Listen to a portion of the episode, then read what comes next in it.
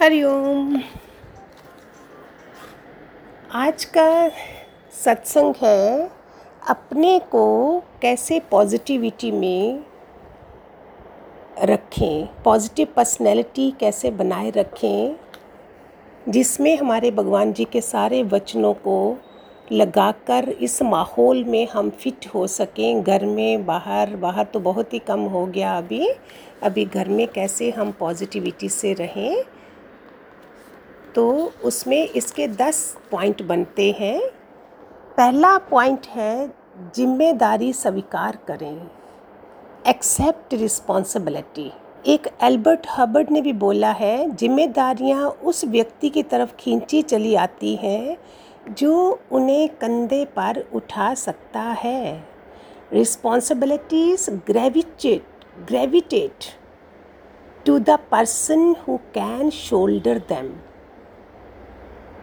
भगवान जी कहते थे, निष्कामी को निष्काम सेवा मिल ही जाती है।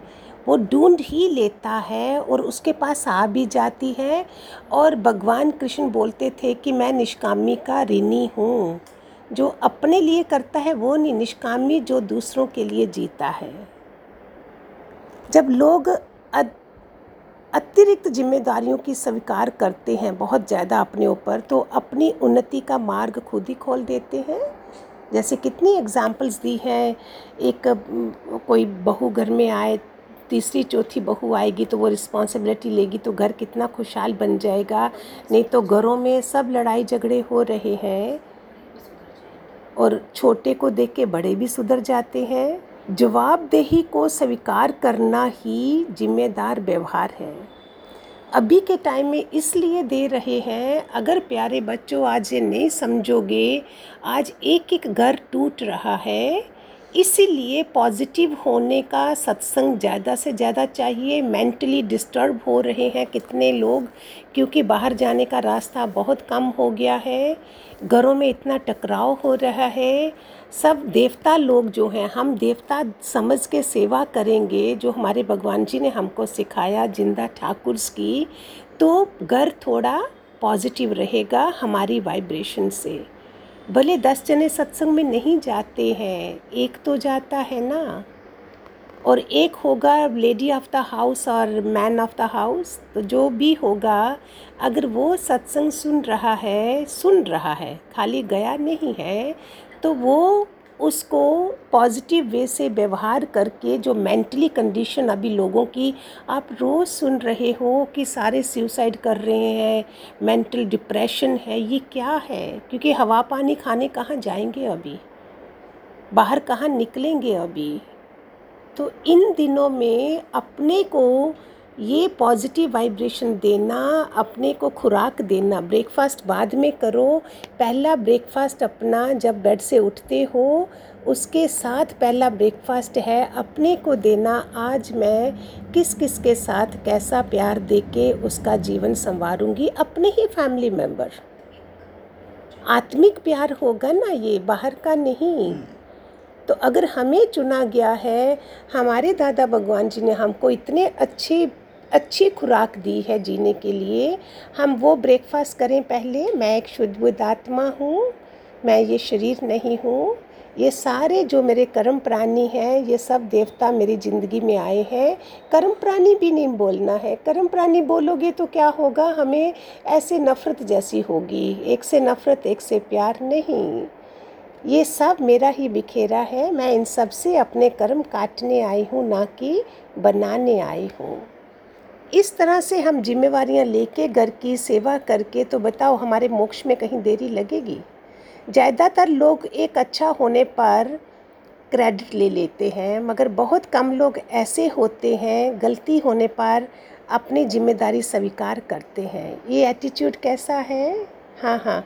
नहीं भी गलती होगी तो भी ले लिया, जो आजकल बहुत बहुत बहुत ज़रूरी है आपके घर मंदिर बनने के लिए। कोई व्यक्ति इंसान जिम्मेदारियों को स्वीकार नहीं करने का ये मतलब नहीं कि उनसे छुटकारा मिल गया है। हमारा उद्देश्य क्या होना चाहिए? जिम्मेदार व्यवहार को बढ़ावा देना। भगवान जी ने हमेशा बोला है, सेवा प्यार करो, हम सेवा वाले हैं, प्यार वाले हैं। पूरी सृष्टि सेवा में लगी है। पाँचों तत्व सेवा में लगे हैं, हम क्या कर रहे हैं? ज़िम्मेदारी की भावना का विकास बचपन से ही किया जाना चाहिए। आज्ञा पालन के बगैर उसे सिखाया नहीं जा सकता। तो पहले गुरुद्वारे जाते थे आपको पता है, गुरुद्वार में चाहे चेयरमैन ऑफ़ द कंपनी या कोई भी प्राइम मिनिस्टर भी कभी बैठा होगा उधर तो भी उसको अपनी लोग थाली उसको, वो तो जाएगा खुद करने, लोग करने नहीं देंगे। लेकिन सबको अपनी थाली खुद साफ़ करनी है, नीचे बैठ के खाना है, ये कैसी बातें हैं? अभी जैसे हमारे रोज़ के सत्संग सब बंद हो गए, अभी ऑनलाइन हो रहा है जूम में हो रहे हैं और सोशल मीडिया में हमारे लिए कितना बड़ा चैलेंज बन गया है कि मिलना भी कैसे है, प्यार कैसे बनाए रखेंगे। भगवान जी पहले कैसे बोलते थे, अंदर की वाइब्रेशन। अंदर की वाइब्रेशन, चाहे कोई लंदन बैठा, अमेरिका बैठा है, मेरी ठीक हो जाएगी।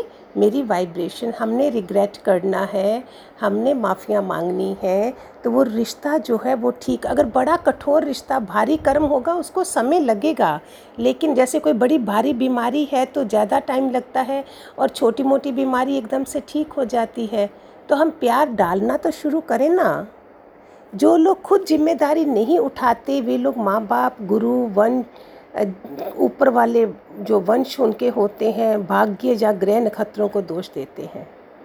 जो लोग खुद नहीं लेते हैं ना तो वो दूसरों की तरफ़ इशारा कर देते हैं। जैसे एक बच्चा बोले मम्मी, उसने शीशा तोड़ दिया, माँ ने पूछा, उसने ऐसा कैसे किया? तो दूसरा उत्तर देगा, जब मैंने उस पर पत्थर फेंका तो वह झुक गया। तो जो लोग बिना ज़िम्मेदारी स्वीकार किए अपने अधिकारों का प्रयोग करते हैं, वे अक्सर अपने अधिकारों को भी खो बैठते हैं। ज़िम्मेदारी में सोच विचार कर काम करना चाहिए। जिम्मेदारियों से मुँह मोड़ना छोटेपन का नतीजा है। जैसे भगवान जी बोलते हैं I can do everything never say I can't do escape challenge को, उसको एक्सेप्ट करना। हमने उससे एस्केप करके बचना थोड़ी है।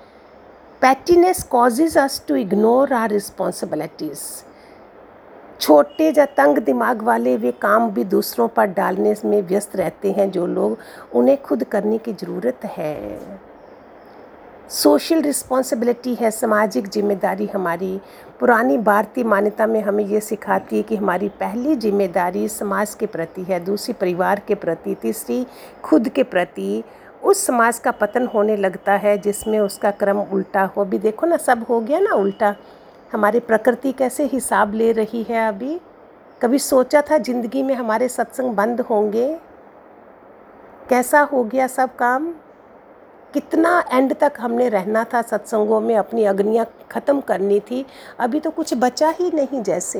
प्रकृति कैसा हिसाब ले रही है? कुदरत नाराज़ हो गई हमारे साथ तो हम खुश भाग्यशाली हैं कि दादा भगवान के जहाज़ में बैठे हैं, जिसमें उन्होंने लिया कि प्यारे बच्चों, ये प्रलय हो जानी है, तुम पहले ही इसमें आ जाओ, कीमत ज़िम्मेदारी है। Prince price of greatness is responsibility बड़े बड़े ये फिलासफरों ने भी ये बातें बोली हुई हैं अपने अनुभव से। हमारे तो भगवान जी ने अपने अनुभव से हमको सब कुछ दिया है। गुरु कब कोई बनता है जब उसके पास सारी दुनिया का अनुभव है? अप्लाई कहीं भी नहीं कर सकते। बातें बड़ी बड़ी हर कोई कर देगा। फ़िलासफ़ी बड़ी लाइब्रेरियाँ बड़ी हैं फ़िलासफ़र्स हैं। कहाँ ज्ञान नहीं है? मैगज़ीन्स कितनी बड़ी हैं? कल्याण मैगज़ीन देखो बड़ी है, दूसरी बड़ी है। लेकिन अप्लाई कौन देखेगा? Who will give you certificate अपना ही सर्टिफिकेट लगा देंगे। कौन देख रहा है आप कैसे जी रहे हो अभी? सो so, बोलते ये जो समाज में चोरी बर्बादी जो है चोरे अचुकों की करतूतों से नहीं होती बल्कि अच्छे लोगों के निकम्मेपन से होती है। Inactivity of the good people कैसा भी विरोधाभास हो अगर वे निकम्मे बनकर बर्बादी सहते हैं तो वे अच्छे कैसे हो सकते हैं? वो क्या अपने इस जहाँ के समाज की जो जिम्मेदारियाँ ले रहे हैं? बुराई के जड़ जमाने के लिए इतना काफ़ी है कि अच्छे लोग कुछ ना करें और बुराई जड़ पकड़ लेगी। अच्छे लोगों से तो एक्सेप्ट कर रहा है। अभी हम सब जो सत्संग के लोग हैं, गुरुओं वाले हैं, हमारे से ही भगवान एक्सेप्ट एक्सपेक्ट कर रहा है कि हमारी अच्छी वाइब्रेशन इस कलयुग के टाइम पे जब वो प्रलय का टाइम भी लोग बोल रहे हैं अंत बोल रहे हैं कलयुग का अंत हो रहा है, परिवर्तन का समय है तो किन लोगों से उम्मीद करेगा? अच्छे लोग माना, हम जो ईश्वर सृष्टि के लोग हैं, वही जिम्मेवारी नहीं होंगी, उनको दी जा रही है और वो एक्सेप्ट नहीं कर रहे हैं सबने अपना पतन कर लेंगे घर बैठ के तो भगवान क्या करेगा? इससे इस ख़त्म हो जाता है, सत्संग ख़त्म हो जाते हैं। दूसरे के लिए सोच रखना, भगवान जी बोलते I may die you may live एक दिन, एक दस साल का बच्चा एक आइसक्रीम की दुकान पर गया और टेबल पर बैठकर वेटर से पूछा, एक कौन आइसक्रीम कितने की है? वेटर ने कहा सेवेंटी फाइव पैसे उस समय ऐसा होता होगा, पुरानी बात है। बच्चा हाथ में पकड़े सिक्कों को गिनने लगा, फिर उसने पूछा कि, छोटी कप वाली आइसक्रीम कितने की है? वेटर ने बेसब्री से कहा सिक्सटी फाइव सेंट्स की है। लड़का बोला, मुझे छोटा कापी दे दो। तो उसने आइसक्रीम ली, पैसे दिए और चला गया। जब वेटर खाली प्लेट उठाने के लिए आया तो उसने जो कुछ देखा तो वह बात उसके मन को छू गई। वहाँ दस सेंट्स टिप के रखे हुए थे। उस छोटे बच्चे ने उस वेटर का ख्याल किया। उसने संवेदनशीलता दिखाई। उसने खुद से पहले दूसरे के बारे में सोचा। खुद बड़ी आइसक्रीम खा सकता था। उस बच्चे ने पहले क्या करा? दूसरे की सोच रखी। अगर हम सब एक दूसरे के लिए उस छोटे बच्चे की तरह सोचें तो वे दुनिया कितनी हसीन हो जाएगी। दूसरों का ख्याल करें और नम्रता व शिष्टता दिखाएँ। दूसरों का ख्याल रखना ये दिखाता है कि हम उनकी परवाह करते हैं। I may die you may live करते हैं। ये बहुत प्यारा भगवान जी का वचन है। तीसरा स्टेप होगा सबकी जीत की सोचें। थिंक विन मरने के बाद जब एक आदमी सेंट पीटर के पास पहुँचा तो उन्होंने उस आदमी से पूछा, तुम स्वर्ग में जाना चाहोगे या नरक में? उस आदमी ने कहा, फैसला करने से पहले क्या मैं दोनों जगह देख सकता हूँ? सेंट पीटर पहले उसे नरक में ले गए। वहाँ उसने एक बहुत बड़ा हॉल देखा, जिसमें एक बड़ी मेज़ पर ढेर सारा खाना रखा था और मधुर संगीत बज रहा था। उसने पीले और उदास चेहरे वाले लोगों की कतारें भी देखी। वे बहुत भूखे जान पड़ रहे थे और वहाँ कोई हँसी खुशी ना थी। उसने एक और बात पर गौर किया कि उनके हाथों में चार फुट लंबे कांटे और छुरियाँ, फोक एंड स्पून्स होंगे ना, बंदी थी जिनसे वे खाने की कोशिश कर रहे थे, मगर वे खा नहीं पी रहे थे, खा नहीं पा रहे थे। फिर वह आदमी स्वर्ग देखने गया। वहाँ भी एक बड़े हॉल में एक बड़ी मेज़ पर ढेर सारा खाना लगा था। मधुर संगीत बज रहा था। उसने मेज़ के दोनों तरफ़ लोगों की लंबी कतारें देखी, जिनके हाथों में चार फुट लंबे शूरी और कांटे बंधे हुए थे, मगर जहाँ उसने एक अलग बात देखी, जहाँ लोग हंस खेल रहे थे, संतुष्ट और स्वस्थ दिख रहे थे, हेल्दी। उसने देखा कि लोग एक दूसरे को खाना खिला रहे थे, जिसका नतीजा था खुशहाली और संतुष्टि, क्योंकि वे लोग सिर्फ़ अपने बारे में ही नहीं सोच रहे थे, बल्कि सबकी जीत के बारे में सोच रहे थे। सही बात हमारे जीवन पर भी लागू होती है। जब हम अपने ग्राहकों, अपने परिवार, अपने मालिक, अपने कर्मचारियों की सेवा करते हैं तो हमें जीत व खुद ब खुद मिल जाती है। और हमें सत्संग में तो कितना प्यारा मौका मिलता है प्रसाद करने का, दूसरों को निष्काम करने का, कितने लोग होते हैं, कितनों को हमारी हेल्प हो जाती है।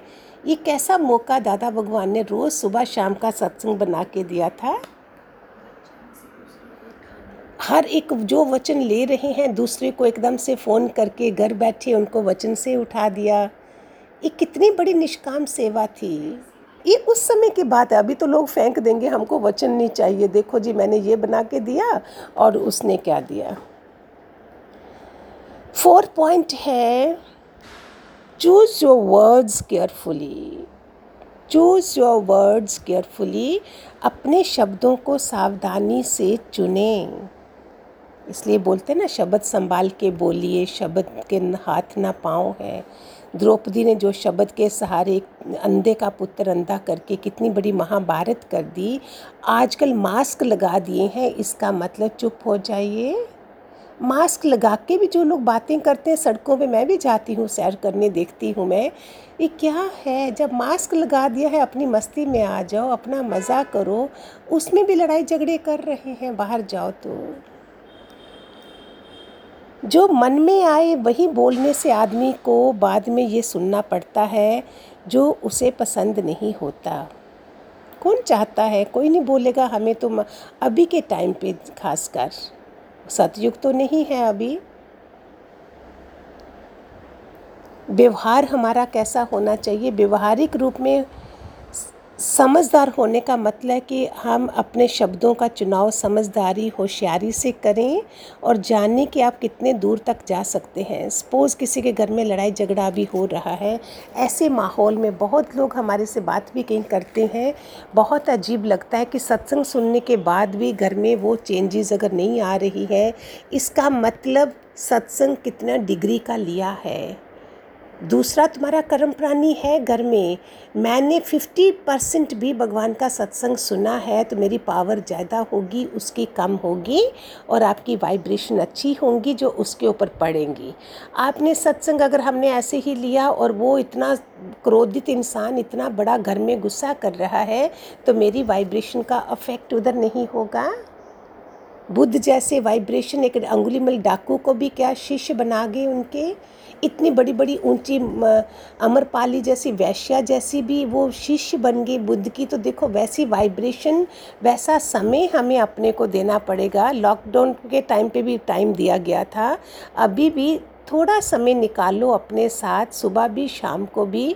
मैं तो बोलती हूँ एवरी टाइम एवरी ब्रेकफास्ट से पहले गिव योर दिमाग में पहले ब्रेकफास्ट दो, पहले ये ब्रेकफास्ट है, मेरा दिमाग का पेट का खाली सोचते हैं। फिर लंच देना है लंच से पहले अपने को लंच के लिए ब्रेक इतने घंटे निकल गए, उसके साथ आपने कितना अच्छी तरह से जीवन व्यतीत कर लिया। अभी लंच से पहले भी थोड़े वचन अपने को दे दो, सत्संग दे दो फिर उसके बाद लंच खाओ, फिर जो आराम कर लिया दोपहर को लेटे लेटे भी आप कितना अपना रियलाइज़ कर सकते हैं। फिर शाम की चाय से पहले थोड़ा अपने को खुराक दे दो दिमाग में कि ये मैंने इस, इसके साथ ऐसे ऐसे हुआ था, माफ़ियाँ भी मांग ली हमने। उसी समय, उसी दिन में और व्यवहार भी ठीक कर लिया, चार सौ चार चरित्र भी हैं जो भगवान जी ने हमको बोले हैं और घर में वातावरण भी अच्छा हो गया। फिर डिनर से पहले सैर कर रहे हो, उस समय भी रोलिंग कर लो थोड़ी कि अभी तक का समय कैसा बीता, कैसा हुआ, जो आजकल बहुत बहुत ज़रूरी है। हर कोई थोड़ी अकेला अकेला रह रहा है। अकेले रह रहे हैं तो वो मेंटली डिप्रेशन में है सुसाइड कर रहे हैं। जॉइंट फैमिली वाले भी मजबूर हो जाते हैं। हमको चलना नहीं आ रहा है। मीडिया इतना हो गया है। नॉलेज कितनी ज़्यादा हो गई है। पहले नॉलेज कम थी तो लोग ज़्यादा आराम में थे। स्कूलों में मोबाइल नहीं थे, कुछ भी नहीं था। अभी तो क्या कुछ हो गया है जिसके कारण अभी प्रॉब्लम ज़्यादा है। इसलिए एक दीवा जला हुआ हमारे ज्ञान का, सत्संग का, वो पूरे परिवार को संभाल सकता है। व्यवहार कुशलता के बिना प्रतिभा हमेशा काम नहीं आ सकती। शब्दों में हमारा नज़रिया झलकता है, हम कैसे बोलते हैं, अंदर घर से कमरे से बाहर निकलते हो, किचन में लेडी ऑफ़ द हाउस जिसको बहुत ही प्यारा बनाना है किचन को, बोलते, मैंने बोला था ना, मंत्र उच्चारण तो होने ही देना चाहिए उधर। वहाँ पे सारा पवित्र पानी, पवित्रता के ऊपर ज़्यादा ध्यान देंगे तो कलयुग में पहले से ही अपवित्रता है। कलयुग कहाँ आता है? जहाँ अपवित्रता है। आप कई बार सेम चप्पल, आप एक घर की चप्पल है, आपकी एक बाहर की है। आप घर की चप्पल में बाथरूम भी जाते होंगे, मैं तो वो भी नहीं करती हूँ। वो चप्पल भी बाथरूम की चप्पल किचन में नहीं लेके आना है। मटके को जूठे हाथ नहीं लगाने हैं। पवित्रता करके देखो आपको कितना, बाहर की भी पवित्रता, अंदर की पवित्रता दोनों हो जाएँगी तो वहाँ सतयुग ही रहेगा। खाना पीना बाहर का नहीं करना है। बड़ी मजबूरी है तो अपनी मजबूरी से वो भी अच्छे जो आश्रम वाली कोई जगह रास्ते में मिल जाए और बहुत ब्रम ब्रम करके हाथों से उसको वाइब्रेशन दे के फिर खाना है। तभी तो बोलते जैसा अन्न, वैसा मन, व जैसा पानी, वैसा वानी जगह जगह का खा लेते हैं। उनके घर में कैसा एटमॉस्फेयर है कैसी चीज़ें हैं ये नॉलेज ही तो नहीं थी हमारे पास। अभी नॉलेज मिल रही है तो अपने को कितना पवित्र आत्मा प, आत्मा तो पवित्र है ही है भगवान जी ने हमें बताया दादा भगवान ने क्या बोला? आत्मा तो हम है ही हैं अभी शरीर का जो खेल है उसको भी शरीर भी पवित्र आत्मा भी पवित्र। शब्द हमारी भावनाओं को चोट पहुँचा सकते हैं और हमारे रिश्तों को तोड़ सकते हैं। लोगों को इतनी चोट तो कुदरती विनाश से भी नहीं पहुँचती है, जितनी कि अपने वालों के अपशब्द, कठोर शब्दों से पहुँचती है। सोच के बोले, ना कि बोल के सोचे। वो सच्चा साथी में है, शब्द बत्तीस दांत हैं। सोच के बोलो कि मेरे बोलने से बाहर असर क्या होगा। टू मिनट्स ओनली हमको देने हैं अपने को। बुद्धिमत्ता और बेवकूफ़ी में यही फ़र्क है। ज़रूरत से ज़्यादा बोलने का मतलब ये नहीं होता कि आप बातचीत में कुशल हैं। बोलिए कम, कहिए ज़्यादा टॉक लेस से मोर एक बेवकूफ़ बिना सोचे, समझे बोलता है, एक बुद्धिमान सोच समझ कर करता है। माँ बाप जिस तरह से अपने बच्चों से बातचीत करते हैं, उसी से उनके भविष्य को आकार मिलता है। Spoken words can't be retrieved मुँह से निकले शब्द लौटाए नहीं जा सकते। वो भजन है। शब्द संभाल के बोलिए। शब्द के हाथ ना पाँव है। एक शब्द औषध करे और एक शब्द करे घावरे। बड़ा प्यारा भजन देंगे हम, ये गाएँगे कभी। एक किसान अपने पड़ोसी की निंदा की। अपनी गलती का एहसास होने पर पादरी के पास पश्चाताप करने गया। पादरी ने उससे कहा कि ये पंखों से भरा एक थैला बाह शहर के बीचों बीच बिखेर दे। किसान ने यही किया। फिर पादरी ने कहा कि जाओ और सभी पंख थैले में भर लाओ। किसान ने ऐसा करने की बहुत कोशिश की, मगर सारे पंख हवा से इधर उधर उड़ गए थे। जब वह खाली थैला लेकर लौटा तो पादरी ने कहा कि यही बात हमारे जीवन पर भी लागू होती है। तुमने बात तो आसानी से कह दी, लेकिन उसे वापस नहीं ला सकते। इसलिए शब्दों के चुनाव में बहुत ज़्यादा सावधानी बरतो। ब्यूटीफुल शब्द की कंट्रोल में रखने हैं। फिफ्थ है, पांचवा है, डोंट क्रिटिसाइज एंड कंप्लेन। आलोचना और शिकायत ना करें। जब मैं आलोचना की बात करते हैं तो मेरा मतलब नकारात्मक आलोचना नेगेटिव वाइब्रेशंस जब किसी की बुराई की जाती है तो उसका रवैया खुद को बचाने का हो जाता है। क्या इसका मतलब है कि हमें कभी आलोचना नहीं करना चाहिए, या क्या हम सभी आलोचना कर सकते हैं? एक ड्राइवर को पागल बना देने वाले check seat back seat driver की तरह होता है। एक आलोचक जो है, एक ड्राइवर को पागल बना देने वाले बैक सीट ड्राइवर की तरह होता है। सही पॉजिटिव क्रिटिसिज्म अगर आलोचना करनी भी है नेगेटिव नहीं पॉजिटिव रचनात्मक कंस्ट्रक्टिव आलोचना क्या है? इसका मतलब है मदद करने के उद्देश्य से की गई आलोचना, बजाय नीचा दिखाने के। हमेशा भगवान जी ने बोला इनकरेज द पर्सन ओ आप तो बहुत अच्छे हो। बच्चे, आपने ये काम कैसे करा? तो बच्चा बोलेगा, यस यस, अब गलती हो गई। आगे से मैं नहीं करूँगा। तो इनक्रेज करा पॉजिटिवली बोला तो उधर से भी पॉजिटिव जवाब मिलेगा ना?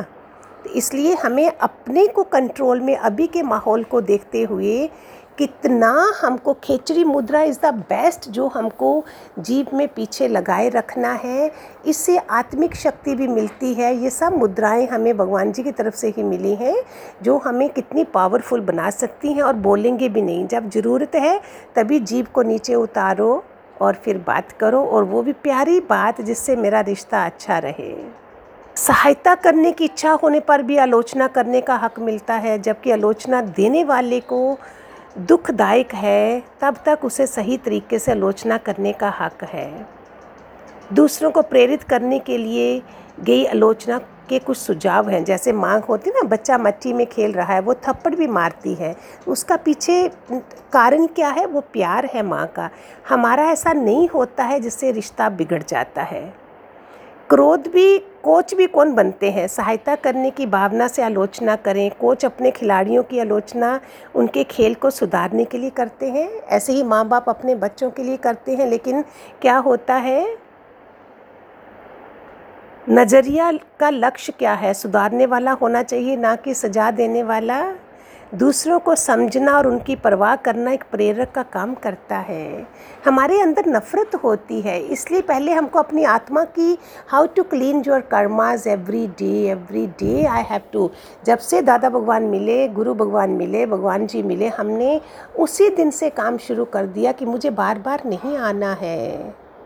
गर्भ में ही नहीं आना है तो क्यों ना clean your karmas every day कितने प्यारे वचन दिए हुए हैं भगवान जी ने हमको जीवन इधर रहने के लिए। दूसरे इंसान को अपनी सफ़ाई में कहने का मौका दें पहले, हम देते ही नहीं हैं। उन्हें गलतियाँ सुधारने के फ़ायदे बताएँ और ना सुधारने के नुकसान भी बताएँ। हमारा स्वभाव ही ऐसा है जिसको हम पॉज नहीं देते हैं। हम अपने को नहीं देते हैं कि मैं अभी बोलने वाली हूँ, इसके पहले मैं मैं दो मिनट, दादा भगवान से बैठ जाओ। मीन्स आत्मा से कनेक्ट हो गए सुबह ही पहले बेड से उठे, उनकी अच्छी वाइब्रेशन ले ली। दोनों दादा दादा लक्ष्मी भगवान बैठे हैं, उनके हज़ारों हाथों की किरणें मेरे सर पे पड़ रही हैं, मेरी बैटरी पूरी चार्ज हो गई है और अभी मैं, भगवान मैं उठने लगी हूँ, संसार में जाने लगी हूँ। प्लीज़ मेरे साथ रहना पूरा दिन। रिसीविंग माइंड हो रिसीविंग उन्हीं को बात कह सकते ना, भगवान जी बोलते जो रिसीविंग माइंड वाला होगा, उसी से करो, दूसरे से नहीं करो। सिक्स पॉइंट हो जाएगा कंप्लेंट्स शिकायतें, कुछ लोगों को शिकायतें करने की बीमारी होती है। अगर गर्मी है तो बहुत गर्मी है, ठंडा है तो बहुत ठंड है। इसके लिए हर दिन ख़राब है उनके लिए। जब सब कुछ ठीक ठाक हो तो वे शिकायत करते हैं, शिकायतें करना अच्छा क्यों? शिकायत में क्या क्या आता है? शकुनी, कंस, यम और तम। भगवान जी ने बोला, शुक्राना करोगे तो क्या होगा? शंकर, कृष्ण, राम, नानक। तो हमेशा कंप्लेंट्स कंप्लेंट्स क्योंकि अगर हमें समस्या फिफ्टी परसेंट लोगों से इस बात की परवाह नहीं करते हैं और दूसरे फिफ्टी परसेंट लोग इसलिए खुश होते हैं कि उनको, उनकी कोई समस्या ही नहीं है, फिर शिकायत करने से फ़ायदा क्या? इससे कोई नतीजा नहीं निकलता। इसकी, जिसकी शिकायत होती है, उसे सुधार का दूसरा मौका मिलता है। Smile and be kind also मुस्कुराएँ और दयालु बने। मुस्कान की कोई कीमत नहीं होती। गुनगुनाना और मुस्कुराना दादाजी का ये दादा भगवान जी का ये वचन। मुस्कान की कोई कीमत नहीं होती, मगर और जो आजकल बहुत कम होगी मास्क लग गया, अभी पता ही नहीं कोई हंस रहा है, रो रहा है, क्या कर रहा है। ये बहुत कुछ रचती है। वे पाने वाले को खुशहाल करती है। देने वाले का कुछ घटता नहीं है। कोई इतना अमीर नहीं है कि उसके बगैर काम चला ले और कोई इतना गरीब नहीं है कि उसके फ़ायदों को ना पा सके। ये घर में खुशहाली लाती है, व्यापार में ख्याति बढ़ाती है और ये दोस्तों की पहचान है। ये थके हुओं के लिए आराम है, निराश लोगों के लिए रोशनी है, उदास के लिए सुनहरी धूप है और हर मुश्किल के लिए कुदरत की सबसे अच्छी दवा है। सातवां कदम है, दूसरों के व्यवहार का सही अर्थ लगाएँ। Put positive interpretation on other people's behaviour. पूरी जानकारी नहीं होने की वजह से लोग आद, आदतन दूसरा द्वारा किया गया, दूसरे द्वारा किए गए या नहीं किए गए काम का गलत अर्थ निकालते हैं। तो भगवान जी बोलते थे, अगर हमें कोई नहीं समझ रहा है तो भगवान से प्रार्थना करो। भगवान, मेरी बात इसके दिमाग में नहीं जा रही है। प्लीज़ आप आप मेरी हेल्प करें इसमें। फिर आ गया, बी ए गुड लिसनर। आठवां पॉइंट खुद से सवाल करें, आपको कैसा लगता है जब आप चाहते हैं कि कोई व्यक्ति आपसे बात सुने? वे सुनने से ज़्यादा बोले, आपकी पहली बात पर वे असहमति प्रकट करें तो वे हर कदम पर आपको टोके। हम गुड लिसनर नहीं होते हैं तो देखो क्या क्या होता है। बी ए गुड लिसनर बेसब्री दिखाएँ और आपके हर वाक्य को खुद पूरा करें। वे सुने, लेकिन समझे नहीं। आपको हर बात तीन बार दोहरानी पड़े क्योंकि वे आपकी बात पर ध्यान से नहीं सुन रहे हैं। वे ऐसे सवाल पूछें जिनका मुद्दों से कोई मतलब ही नहीं है। तो कैसे करोगे? We are not good listeners वे ना तो ध्यान दे रहे हैं और ना ही सुन रहे हैं। ये सभी बातें उस बात को दिखाती हैं कि उस इंसान को आपकी बातों में जहाँ उसमें कोई रुचि नहीं है, शिष्टाचार का अभाव भी नहीं है। फिर आ गया, नाइन पॉइंट आ गया। उत्साह के कभी कोई बड़ा काम ही नहीं हुआ है बिना उत्साह के। उत्साही बने, नवा कदम, नवा पॉइंट आ गया, उत्साही बने। Nothing great is ever achieved without enthusiasm भगवान हमेशा मौज में है। कोई पूछे कैसे हो? हरिद्वार में भी भगवान बोलते हैं, हमने कितनों को सुना जाते जाते कैसे मौज में हो? उन बेचारे नहीं भी होते थे तो बोल देते थे प्रैक्टिस तो करते थे हाँ मौज में है। बिकॉज़ आत्मा की निशानी क्या है? आत्मा थोड़ी बोलेगी, मैं निराश हूँ, मैं ये वो तो शरीर का खेल है। हम शरीर को भी जीत गए जितेंद्रिय बन गए, अति इंद्रिय बन गए तो हमने, हम बोलेंगे, मौज में है। शरीर को जो भी हो, मैं आत्मा में तो खुश हूँ। उत्साह और सफलता साथ साथ चलती है, मगर उत्साह का नंबर पहला है। अभी जैसे इस समय माहौल ऐसा है, इसमें भी पॉजिटिवली जो बेचारे उदास बैठे हैं, उनको बोलो, अरे क्यों रोते हो? देखो लोग कोरोना में जिनकी बॉडीज़ नहीं मिल रही, कुछ नहीं मिल रहा। अरे आप तो इतने अच्छे माहौल में भी क्यों उदास बैठे हो? तो आप वचन दे के उनको उठा दो, उनको उत्साह में ला दो। किसी व्यक्ति के बात करने, चलने, हाथ मिलाने के ढंग से उस, अभी तो ये हाथ भी नहीं मिलाना है, सब चीज़ें कितनी छूट गई हैं। उत्साह एक तरह की आदत है जो अभ्यास से सीखी जा, अपनाई जा सकती है। प्रैक्टिस तो करें। ओ I am fine I am fine एक बारी वो बोलते हैं, ओशो की मदर थी उधर आईसीयू में, बाहर भगत बैठे थे। She was with the lot of ये थी सारी, क्या वो लगा होता है? पाइपें शाइपें सब लगी हैं। तो भक्तों ने पूछा, माँ हवा यू माँ से जो I am fine I am fine माँ ना, शरीर गया है, गाड़ी गई है हॉस्पिटल में। उसकी गैराज में गई है गाड़ी, उसको ठीक किया जा रहा है। मैं, मुझ आत्मा में तो कुछ भी नहीं हुआ। दसवां पॉइंट आ गया, ईमानदारी और सच्चाई से प्रशंसा करें। Give honest and sincere appreciation इंसान की सबसे गहरी इच्छाओं में से एक प्रशंसा पाने की इच्छा होती जो हमारे ज्ञान में पहले निकलती है। वी डोंट वांट अप्रिसिएशन कामनी, कंचन, कीर्ति, दादा भगवान ने बोला था, मुझे नहीं चाहिए, इसलिए बोला था, मुझे नहीं लाना टीवी में, इसलिए बोला था ना। तो उनको चाहिए नहीं थी तो शायद उनको नहीं चाहिए थी तो भगवान आज कैसे जिनको नहीं चाहिए, भगवान उनको निकाल लेगा, और जिनको चाहिए होती है, उनको दिलाता नहीं है। ज़रूरी नहीं कि कीमती हमने जेवरात सच्चे उपहार हो सकते हैं।